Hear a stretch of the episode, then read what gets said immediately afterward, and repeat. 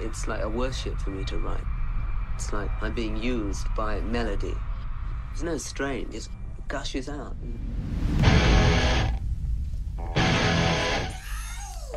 He was the pioneer of the glam rock movement. He deserved universal acclaim. He was the biggest selling poet in Britain, and he loved that. There's been a change in England, and we are part of the change. He comes out wearing his glitter jacket, with glitter on his cheeks, and we just got colour TV. Eyeliner, I think, is still a political act. It was playing with gender, it was playing with power. You're not really bisexual, I gather. David Byrne and I were going to get married at one time. I was like, oh, I want to know what that is. 175,000 people got up and booed. I mean, well, this is incredible. I think his records were too out there for American audiences at that time. Of course, Get It On, Bang It On was a huge hit over there.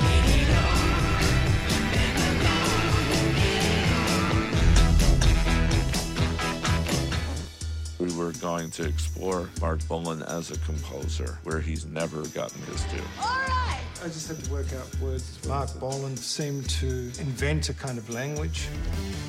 You hear those sounds, and they're coming out in the records today. He said all the people that imitated me have taken over. He said, I have to change for myself. All of a sudden you hear, wham!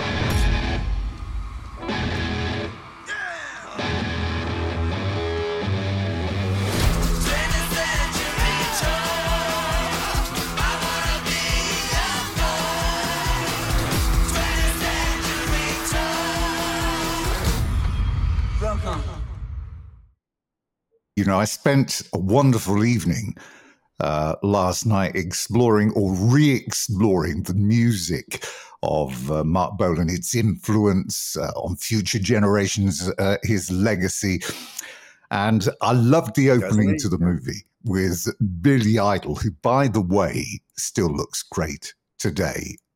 Doesn't he look good? And how he, he recounted uh, this infamous uh, Weeley festival, which I have to tell you, if you didn't know the background to this, it was initially supposed to be a charity No fundraising event organized by the Clacton Round Table, which is, and it was supposed to be for 5,000 people, right? And it was only when the Isle of Wight Festival didn't happen that everything transferred to this Weeley festival. So he gives this great account, doesn't he, of of how Bolan hits the stage and everybody boos. And it gives you an indication of his character, doesn't it, Bolan, That he could actually stand up there and basically tell everybody to fuck off. Yeah, yeah, and the reason why that was in my longer cut that that in that Billy Idol moment because it's so great, and um, I showed the film to a really extraordinary with a rough cut, the long cut, to an extraordinary editor who I've known for a long time, who is uh, Martin Scorsese's editor for his music docs, David Tedeschi. Yeah, yeah. And I said, David, could you take a look at this and tell me what you think? Of, I mean, of the whole rough cut. And he said, Ethan, what is it that you would want people to know about Marc Bolan the most? And what what would you say as an introduction about him as a person, about his character? What do you want to convey? And I thought, I want to, and I said, I, I want to convey his courageousness. I want to hmm. convey that he had balls, that he had a toughness to do what he did in the way he wanted to and the way he believed he could do it. And all of a sudden, and then I, you know, he gave me some other uh, thoughts. And then I, I, I had a discussion with my own editor who was in that meeting. This was all during the lockdown, so it was all on Zoom. My life is on Zoom. And uh, our lives are on Zoom. And he, and I said to the editor, I said, I know I want, I'm going to do something bold. I know how I want to open the film. I'm going to open it with that Billy Idol moment. And the editor said, okay, I know how to do this. I know how we can do this, Ethan. And that's how it happened.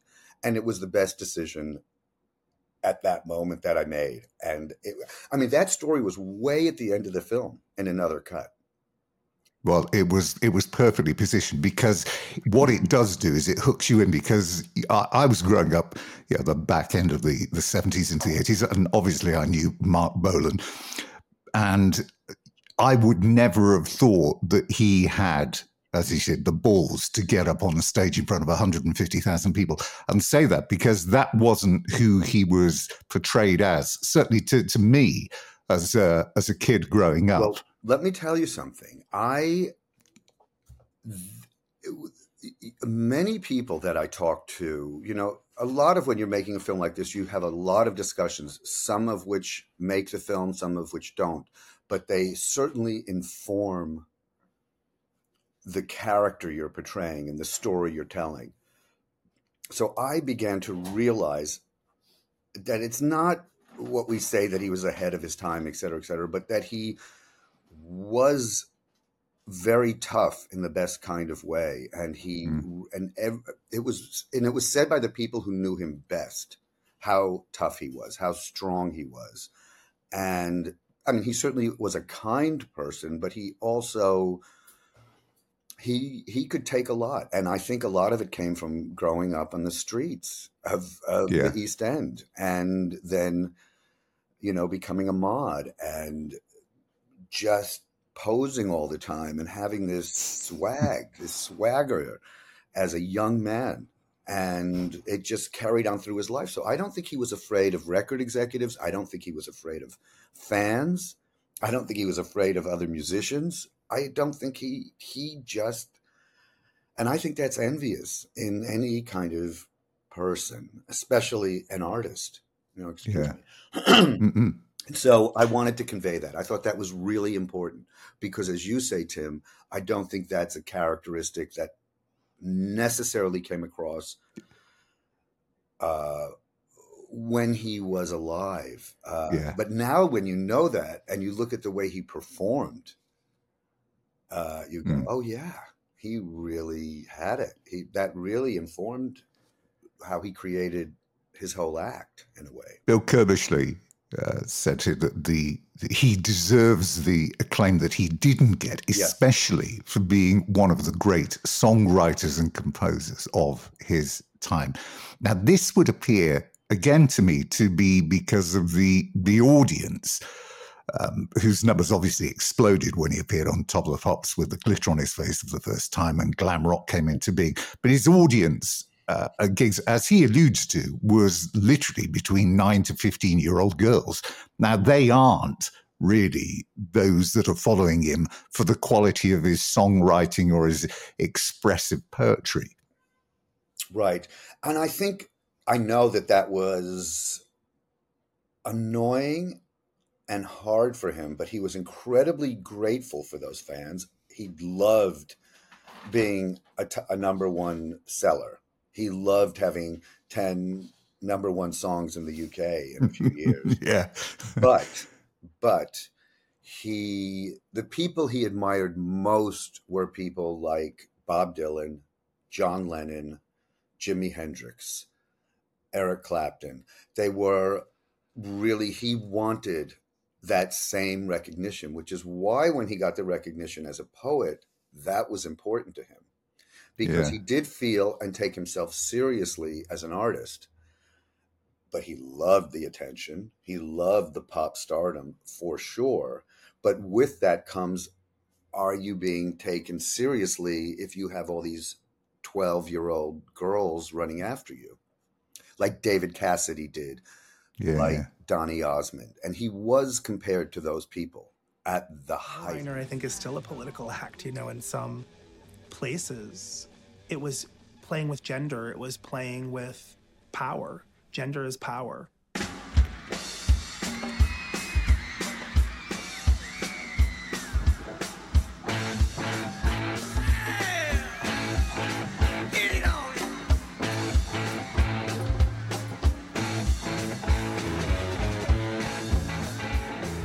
Something feminine and put it on a man or a musician and make it sexy I think that's dangerous. I think people love that. Like Joan always says with her guitar, it's pussy to the wood.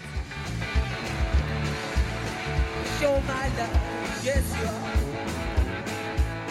It's something that affects people emotionally and sexually, and it's just glitter. It's just paint and powder and pigment. But when people see it, it pushes.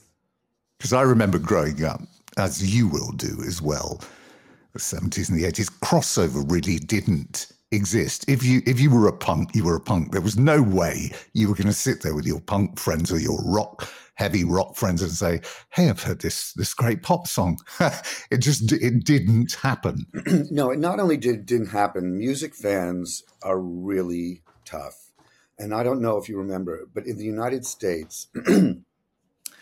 there was this big movement, disco sucks. Oh yeah, yeah, yeah. And the, and records were burned at a stadium in Cleveland, and it was a really uh, it was a big deal, and it was like the mods and the rockers, you know, it, but it was on a much larger scale, um, and he didn't care about that, which is great, which is that pop music and serious music and success and a guitar driven sound and a strange vocal and a certain kind of performing that it could all mix. Hmm. And he was revolutionary in that way, that he um, that he was willing to go that far in so many genres all at the same time and mix it up. And fans aren't always forgiving of that. And you sure, know, absolutely. well, you remember when Bob Dylan picked up an electric guitar for a start. yeah. Well, there's a you know. there's a great book uh, by Rob, British writer Rob Hall. I think his name is called Electric Eden, which is the history of an ex- wonderful book, the history of English folk music. Yeah. And he kind of compares Marc Bolan going electric and glam with killing the electric folk, same thing with Yeah, the, yeah. fo- with the kind of Donovan esque thing that was so big in the UK in the late '60s and early '70s. So it is very, very similar, except he didn't just go electric; he went psychedelically, uh, gender bending, crazy, and it was it was great. Fabulous. Yeah. Uh, what I think will surprise people who watch this film as well is the cast list. I know we're looking at the the recording of the the album here, but it was the people who recorded the the tracks and who we see on film. Uh, because I was very surprised to see that Marc Bolan had an influence on U2, for example, Billy Idol, Nick Cave, Beth Orton, yeah, um, Joe Elliott, an awful lot, um, and of course David Bowie. Uh, so there was a lot of people there who were influenced. That then again, you think, well, that was that was surprising. Um, well, I was pleased because when I first started, when Bill Curbishley said you should listen to more music and know more than get it on bang or gong, and I did my deep dive into his music, I heard his music and his influence in everything that came since then.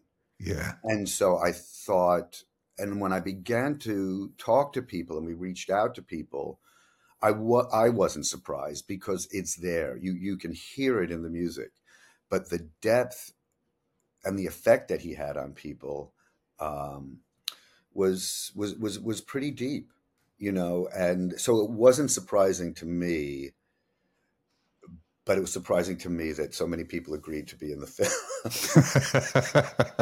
now, the interviews with uh, David Bowie, uh, again, some of these I'd never seen before, uh, which were really quite revealing. There were Well, some very funny moments here. Yeah, And well- one was the impression that he did of Marc Bolan when they first met. And I'm trying to picture the scene here. There they are, two, you know, just signed artists in their manager's dressing room, thinking these, you know, that they're going to be the next big thing. And they're there painting his office walls. Yeah, it's you know I, I that's actually archival footage. I mean, more recent archival. Yeah, obviously, I, yeah. because David had unfortunately passed away before we started the film. I I had the pleasure of when I was a very young man working with David Bowie. Um, I was the assistant director on the Broadway version of The Elephant Man, which he appeared in a year and a half into the run. And the David Bowie that I met and interacted with was was like that person. And so I wanted to find the interviews that showed that because I when I started doing my research on Marc, I could imagine what their friendship and rapport was like. I, I could imagine it in my head. And then, sure enough, there were the interviews that backed that up and also show David in a much more lighthearted, even loving manner than, you know, Mr. Cool. Mr. Absolutely. Yeah. yeah. Yeah. And the Carnaby Street story. Fabulous. Yeah, right. You know, eight but o'clock every night, David Bowie's down in Carnaby Street looking in the bins after Bolan's told him that they throw everything out that's got a minor imperfection. Just a, a, a fabulous tale. Yeah, I think that Marc Bolan probably affected everybody in that way and made them a bit of a better, funnier, more easygoing person uh, because of his warmth and openness and certain silly savoir faire but yet some gravitas as well yeah, about yeah. his work. And I, and I would imagine that that's something he brought out in people. You could see it in Ringo's face. You could see it in Elton John. The people who really knew him all had a very had similar reaction. You can feel that he brought out people relaxed about around him. When, I think when you talk about uh, timing, Joe Elliott made a great point when he said that Bolan came at just about the time that color television started to appear in homes for the first time. And so seeing him in all this garish glory, the makeup, the eyeliner, and the glitter, it was like nothing that had ever gone before. And the color suddenly in everybody's homes. This was uh, this was a big moment. It certainly was, and uh, you know, you talk to people who were around for that moment, and they, uh, I mean, I, I, think his impact in Great Britain, and especially from those television appearances, was immense. I mean, as big as the biggest star there is now, and the fact that he is so forgotten around the world and really only remembered by his fans, many of whom are still living, thank God, and um, you know the music that lives on.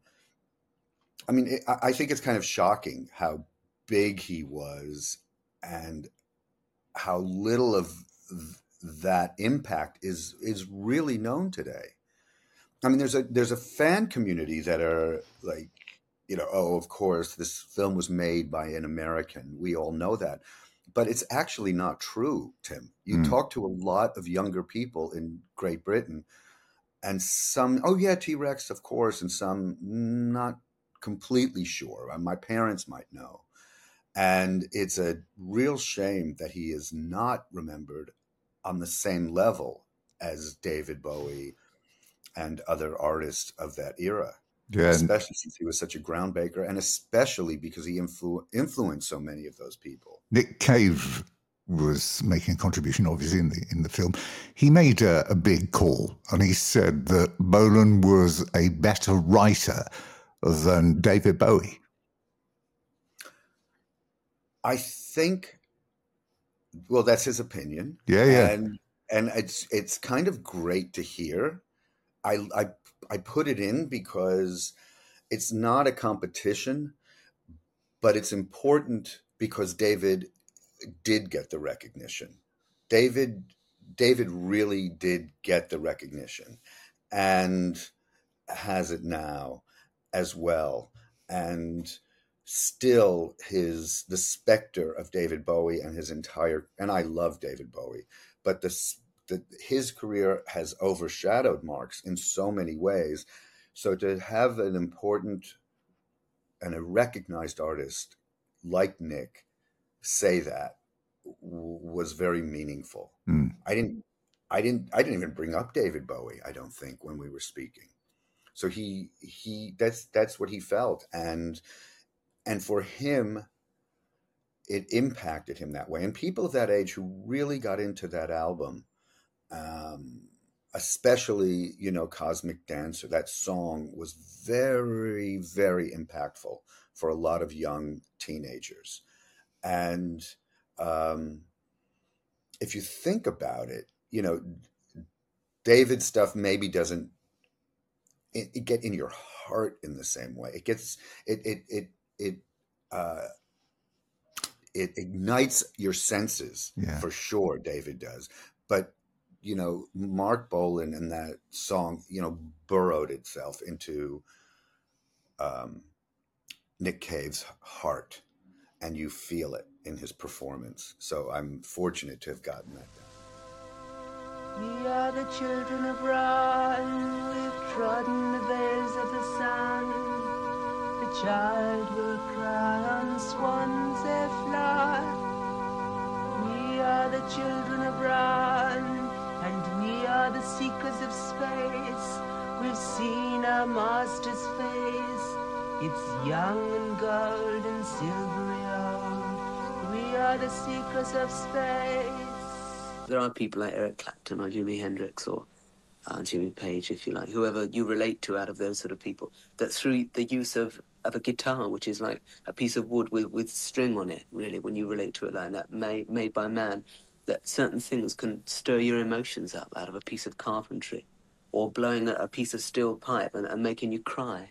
What happens, you know, within that pipe? You know, it's it's the spirit coming through. It's when people deny sort of spiritual factors. It's very sad because it's everywhere around. When you consider the conservative nature of the era, there were some surprising interviews here when people did seem to be obsessed with his sexuality and to, to actually see on screen an interviewer say uh, so can you tell me are you bisexual i mean it, those sort of things simply weren't talked about back in the in the early 70s or the mid 70s No, it's and that also goes with his courageousness. Is I think he was being courageous, but he was also having fun. I think he was, you know, he it, it, the interview is hysterical because he's obviously flirting with the woman who's asking him that, and he turns it into a completely flirtatious, funny, impish moment. So he's getting his cake and eating it too, which is yeah, he's being courageous and open about people expressing themselves in every way, but he's also using it to get some get attention. absolutely And so it's it's fun. It, it's but it's it's it's brave, but it's fun. And I think he really didn't care what people thought. He just wanted people to like his music and and enjoy that. because he came out The rest of actually uh, and, and said during the call, I don't know whether it was in that interview or not. And he said, Yeah, he said, you know, I had a, a very close bond and friendship with David Bowie. And then you, you look at his face as he's saying it, and you imagine what the interview is saying. And he's got that look while he's saying, He said, Yeah, we actually got married. No, we were going to get We were going to get married, was it- you know, but but you know, it's it's interesting. I will tell you that it was discussed with a lot of the people who knew him. Some people say he was definitely bisexual, and other people, you know, Elton John said he he wasn't gay, and believe me, Elton John would want everybody to be gay and out and so forth. He said, but he was he was the I, I don't know why I cut it out of the film. I didn't have the room, but he but Elton says he was the campest person I've ever known, and um, but he was he wanted he was it was great, and he was uh, people forget how. Uh, you know what the laws were like at that time Yeah. and and what society was like at that time so tim i think you're correct in saying that really took guts and balls to just throw caution to the wind and say and and then take it a step further and say he and david were going to get married uh, Cameron and if they Crowe. weren't going to do anything i don't know that marriage would be the thing uh, Cameron Crowe. Obviously, we know a lot about Cameron Crowe, but uh, again, great story here. He's he's 16 years of age, and obviously, Marc Bolan T Rex had had a big effect on him because he was obsessed with getting a uh, a big the big interview with him, um, and he gets him. Yeah, as a 16 year old at the at the Beverly Wilshire, uh, on the day of a uh, concert. And you've got some great footage in here with stills and photographs from the day with him just draped over this chaise longue, you know, sipping champagne. Um, Right. And he got a great interview. Yeah, he did. That that interview was really there's a couple of interviews that were very long, obviously edited down for the film, but gave me a lot of information. And Cameron Crowe, because he was a journalist and he is a filmmaker, came completely prepared. He asked me beforehand for what I wanted to cover and you know what was going to be the nature of our discussion. and I sent him a couple of pages of what my thoughts were, what I wanted to talk to him about, because I found the original interview. And so he, oh, I thought, oh God, this is a pain in the neck. And then he, no, it was a pain in the neck for me mm. to, to have to prepare so heavily for the interview. But he showed up more prepared than anybody. He came in his, he found the original transcripts with oh, coffee Oh, wow. stains on them. And he brought it with him. He referred to it throughout the interview. He he had his he had his own notes from the original interview, and it w- was a font of information for for me and for how I did it very early on in the process. And I got a lot of information, and it was very thought provoking for many other things that come up in the film, not just in the section of that interview. And uh, so he was a he was an incredible resource for me, and unbelievable. He was nice, warm, but also incredibly professional. He Very, very helpful to this project. Here's um, the the content that he bought and the observations that he makes during the interview, talking about this wounded bravado around this time. He's seeing David Bowie making it in the one market that he can't, and there was a there was a chink in the friendship where it all went a bit cool with with Bowie for a while. Um, uh, it was a it was a difficult time because the time itself, in terms of the glam scene, was was changing. It was coming to its end in in England, but it hadn't really begun for him in the states. So he kept the makeup on in the states and stopped in the UK. Right. Yeah, it's it, it's it's a very very strange moment. I mean, I think in some ways Elton got that uh, quite specifically because he's in, uh, which is that his sound was a little bit and his whole affect at that moment was too out there for American radio Yeah. and the everything about the music business at that time tim as you know was about radio then record sales Yes. and everything came from the radio and when you are an innovator and when you um, are expected in this case as a teeny bopper fan but you're doing something a little bit more outrageous and out there even musically um, people were not it's all timing. People were not ready to embrace him in that way. And he uh you know so uh, it's it's you know you never know. I mean Uh, tim how many records have you heard that you think oh this is a hit Oh, and, And yeah, yeah, a lot. and, and people are not embracing it and you you can't understand Yeah, why yeah. and then you hear something else and you go and it's you know straight to number one i don't even know what number one means anymore it's more about streaming i don't even know if there's such a thing as the Billboard. I mean, I know the Billboard list exists, but it's it's not quantified in the same way. So it's it's strange, you know, and and most people now are not most artists are not making their money off of record sales. They're making it off other things. Well, it's touring, isn't it? Touring and merchandise. Yeah. Right. So it's it's really hard to say. And and also you have to remember that David cracked the moment at that moment he cracked America, but in a cultish way. He had not yet had a huge number one single the way Market had, even at that moment, but he was more known and he had an extremely avid cult following in America. Mm. And he did not hit the mainstream until much later, as far as radio and as far as record sales. Um, but he was it was obvious he was going to make his mark here in a much bigger way. You can clearly see the turning point in the the film from all of the glory, the pain beginning to appear when he tries to evolve as an artist and move away from that um, teen idol thing. And it was it was quite emotional actually watching Gloria talking about his angst, certainly around the time of teenage dream. And and you can just imagine this painful cry you know as he says why why can't the fans just change with me? What, why can't they come with me on the journey? And you just think yeah. because you can't take a 14 year old girl into that territory.